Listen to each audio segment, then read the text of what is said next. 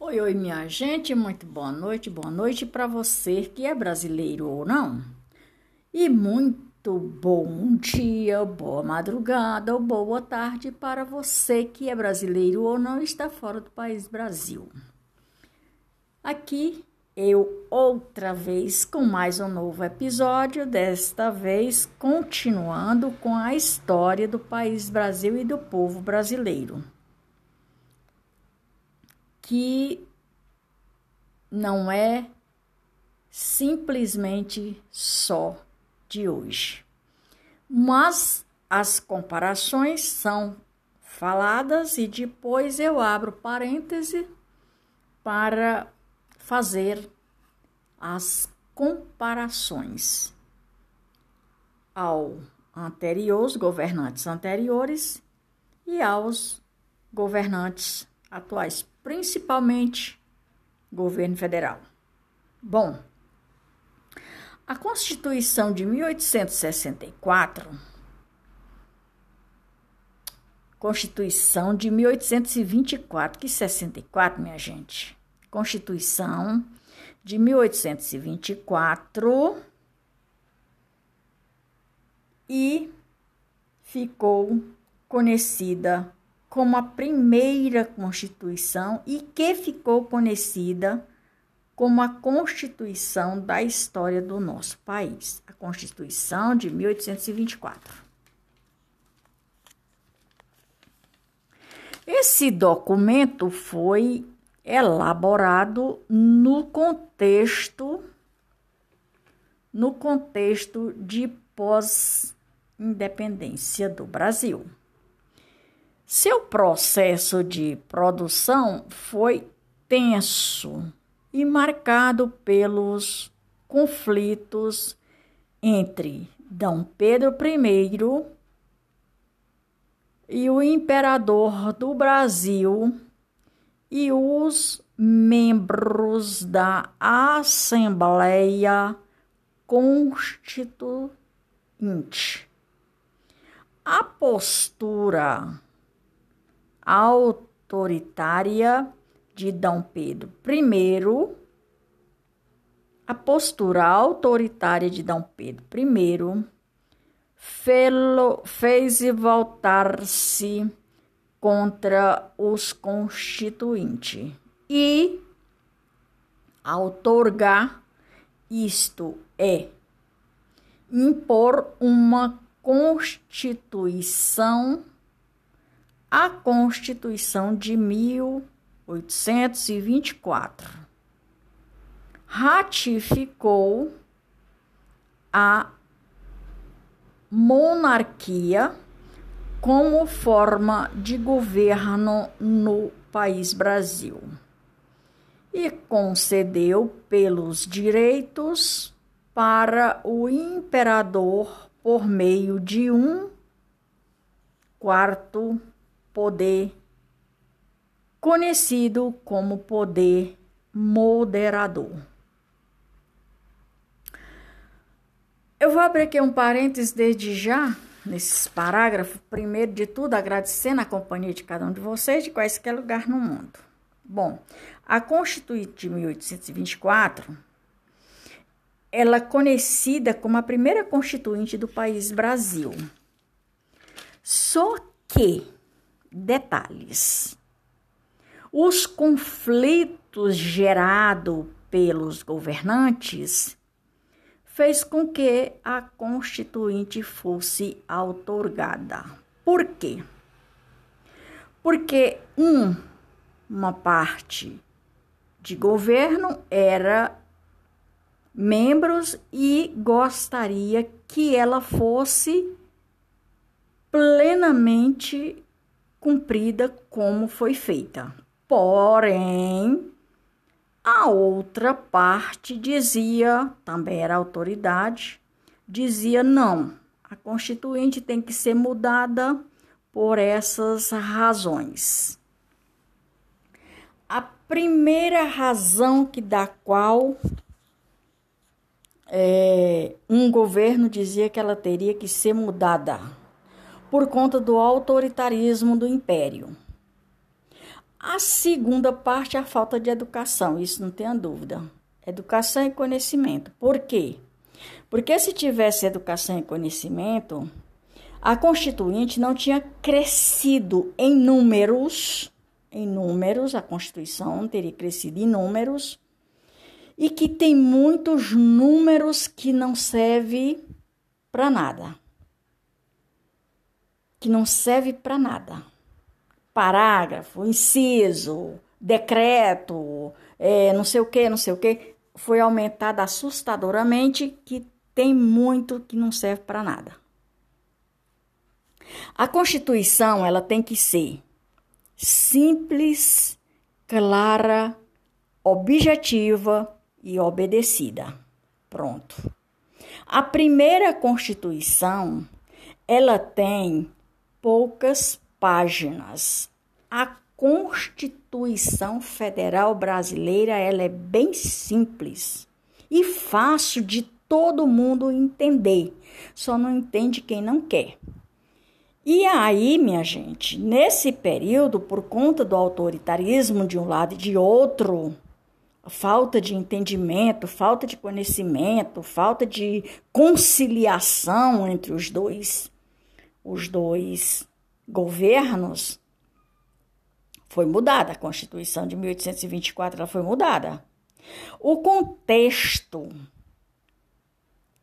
antecedente a Constituição de 1824 foi um documento institucionalmente. O Brasil, após a sua declaração da independência em 7 de setembro de 1822. Isso aqui é, é lido e é escrevido nas escolas de uma maneira que não é clara, é uma pouco abafado. Esse processo, além de se influenciar, ser influenciado pelo contexto internacional de difusão dos ideais liberais e de contestação da ordem colonial foi motivado pelos desgaste da relação entre os Portugal e Brasil. Você veja aí o que é o pensamento. Eu vou abrir outro parênteses aqui. O pensamento, quando as pessoas não se entendem, não, isso aqui tem que funcionar desse jeito, por isso, por isso, por isso. Ela era uma constituição ligada ao internacional. Porém, o outro governo dizia: não, a Constituição tem que ser brasileira e ponto e ponto. Pronto e ponto. Tem que ser uma Constituição brasileira conforme o que se passa no país Brasil. Até então, ele está certo, não tem nada de errado. E a Constituição Internacional também está certa, não tem nada de errado. Eu concordo plenamente a respeito da separação de ambos. A Constituição brasileira ela tem que ser realmente feita como o país Brasil é feito e vivido e convivido.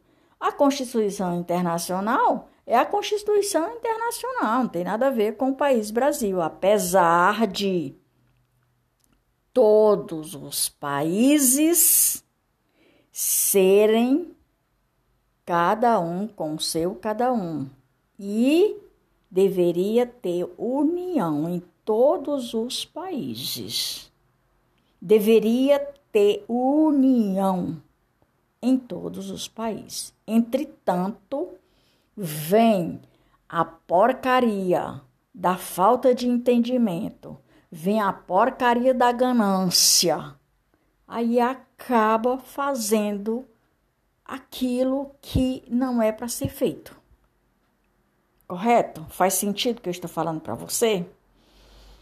de ordem colonial. Foi motivado pelos gestos, os desgastes da relação entre Portugal e Brasil.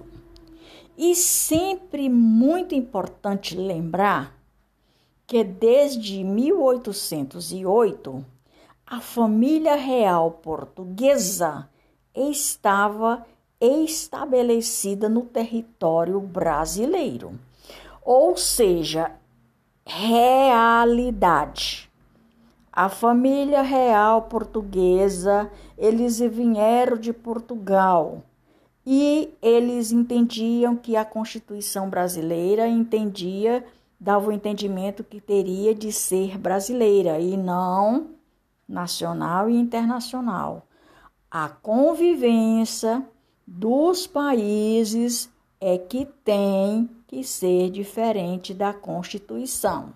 A Constituição internacional tem que ser do jeito deles. E a Constituição brasileira tem que ser do jeito dos brasileiros. E pronto, ponto. Tá certo? Tem nada errado. Então a família real quis separar isso. E deu certo. Né? E estava estabelecida no território brasileiro como consequência dos conflitos de Napoleão Bonaparte. E aí é que vem a história da separação da Europa e do país Brasil. Daí foi aonde saiu, surgiu a história da separação do país Brasil com a Europa. Que afinal de, das contas, os nossos países são nossos vizinhos e pronto, ponto. É separado por uma leitura. E na cabeça das pessoas, esse território aqui é um e esse território lá é outro. Tá certo. Nada de errado até aí. Agora, o que está errado são os conflitos que as pessoas não querem aceitar o que o outro tem. Aí eu me lembro dessa parte, trazendo para os nossos dias de hoje, eu me lembro dessa parte quando o presidente Bolsonaro uma vez estava fazendo uma uma fala e esclarecendo a respeito do deserto e do país Brasil. O que que os israelitas têm lá no país deles e que traz tanta riqueza? E aqui o país Brasil, a gente olhando o país Brasil, é o país mais rico do mundo. E por que que não tem a riqueza que todo mundo gostaria de conquistá-lo, de conquistá-las? Por que, minha gente? Qual que é o problema? Vou já explicar qual que é o problema. Preguiça de falta de conhecimento, preguiça de procurar trabalho para trabalhar e preguiça de querer entender e diferenciar que eu vou ter que comer à custa do outro e não às minhas custas. Simples assim. A comparação é essa. Não, trabalhar dá trabalho, pensar dá trabalho, estudar dá trabalho. Não, não quero isso não. Eu quero um bocado feito, eu quero comida pronta. É?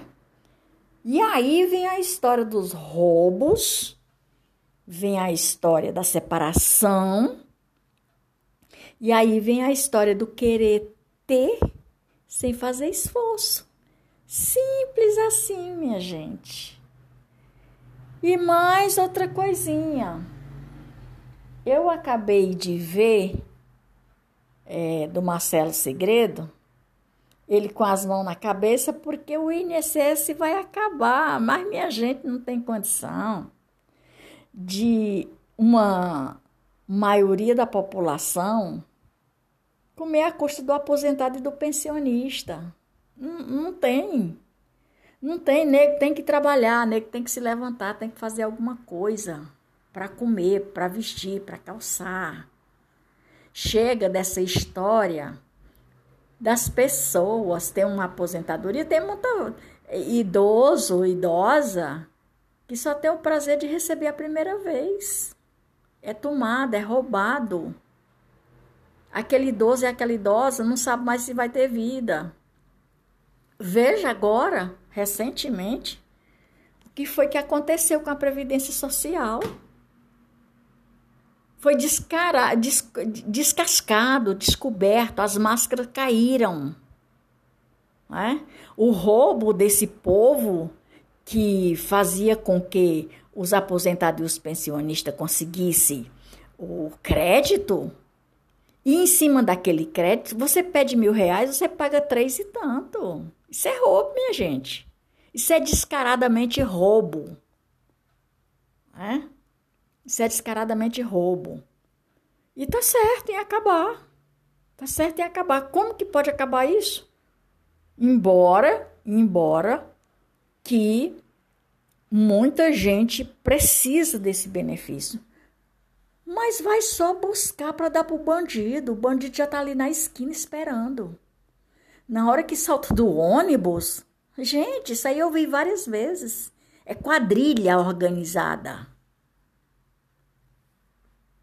E eu vejo, e não é só eu que vejo, mas muitas pessoas que têm uma pensão e uma aposentadoria bem alta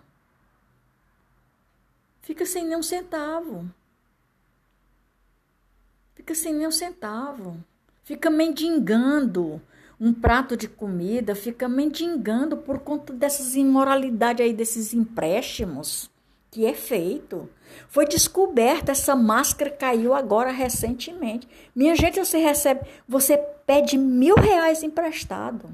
Você tem ideia o que é você pedir mil reais emprestado e ser descontado todo ano, ali para o resto da sua vida, três mil e tanto? Você tem ideia? Eu concordo plenamente que seja acabado com isso. Concordo plenamente. Tá aí. A máscara caiu. E sabe o que é isso? Muito idoso, muito idosa, vive sufocada com o filho, com o neto, com a neta, porque a neta quer andar bem vestida, quer andar bem calçada, mas não quer trabalhar. O neto quer comer, beber a custa daquele idoso, daquela idosa, não quer trabalhar. Então tá ali só esperando que ela receba para abocanhar. Lá na bodega do compadre Zé, do compadre Antônio, do compadre Manuel, quando ela traz o benefício que não que não vai direto para casa, vai direto para lá, para o supermercado. Eles ficam com o cartão, tem muitos aposentados que deixam o cartão no supermercado. Para chegar o dia daquele recebimento daquele benefício, o idoso vai lá receber para entregar. Fica sem nem um centavo de novo, fica pedindo esmola de novo. E o supermercado não perdoa, não um valor que tem cobrado de 20 reais, ele vai pagar, pagar 60, pagar 80. É simples assim. A vagabundagem é grande. A vagabundagem é grande. Por todos os lugares aonde tem um aposentado e um pensionista. Todos os lugares no país Brasil é o legado desgraçado que os ex-presidentes deixaram. É o legado desgraçado que os ex-presidentes deixaram pra gente. Nego é roubado todo dia, de manhã, de tarde, de noite, em qualquer lugar no país Brasil que você for. O que você vê, que você vê, é pessoas que tem 40 anos, 50 anos, parecendo com uma pessoa de 80, de passar tanta fome. De passar tanta, tanta fome. Uma vez eu estava no ponto do coletivo, lá em Fortaleza, e eu estava conversando com uma senhorinha no ponto do ônibus, e eu perguntei para ela. Perguntei para ela, senhora, não leva mal, mas me diga a sua idade. Ela disse: Eu tenho 48 anos. Ela parecia uma velha. Uma velha de 80 e tantos anos. Isso é uma vergonha, minha gente. E ela tinha o quê? Um auxílio doença. E ela tinha o quê? Um auxílio doença. Que ela vivia em tratamento lá no posto. Ela não aguentava nem estar em pé. De tão fraca. De tão fraca. E quem é que ficava com o dinheiro dela para encher o rabo de cachaça e maconha e droga? Os parentes dela. Então não sou, não sou contra se acabar, não. Eu sou a favor. Sou a favor dessas máscaras. Essas máscaras que apareceram aí dos, dos empréstimos. Você sabe o que significa você pedir mil reais emprestado e pagar três mil e tanto? Gente, isso é roubo. Isso é assalto. Pois é, minha gente. Por hoje é só Maria de Fátima Braga da Silva Moura, oficial. Brasília 14 do 9 de 2022, podcast de número 51, trazendo a realidade do país Brasil e da população, com 357 episódios. 357 episódios e com mais de 1.765K. Mas é, minha gente, é isso. Sou e estou muito grata pela companhia de cada um de vocês de quaisquer lugar no mundo. Lembrando que eu vou, mas volto.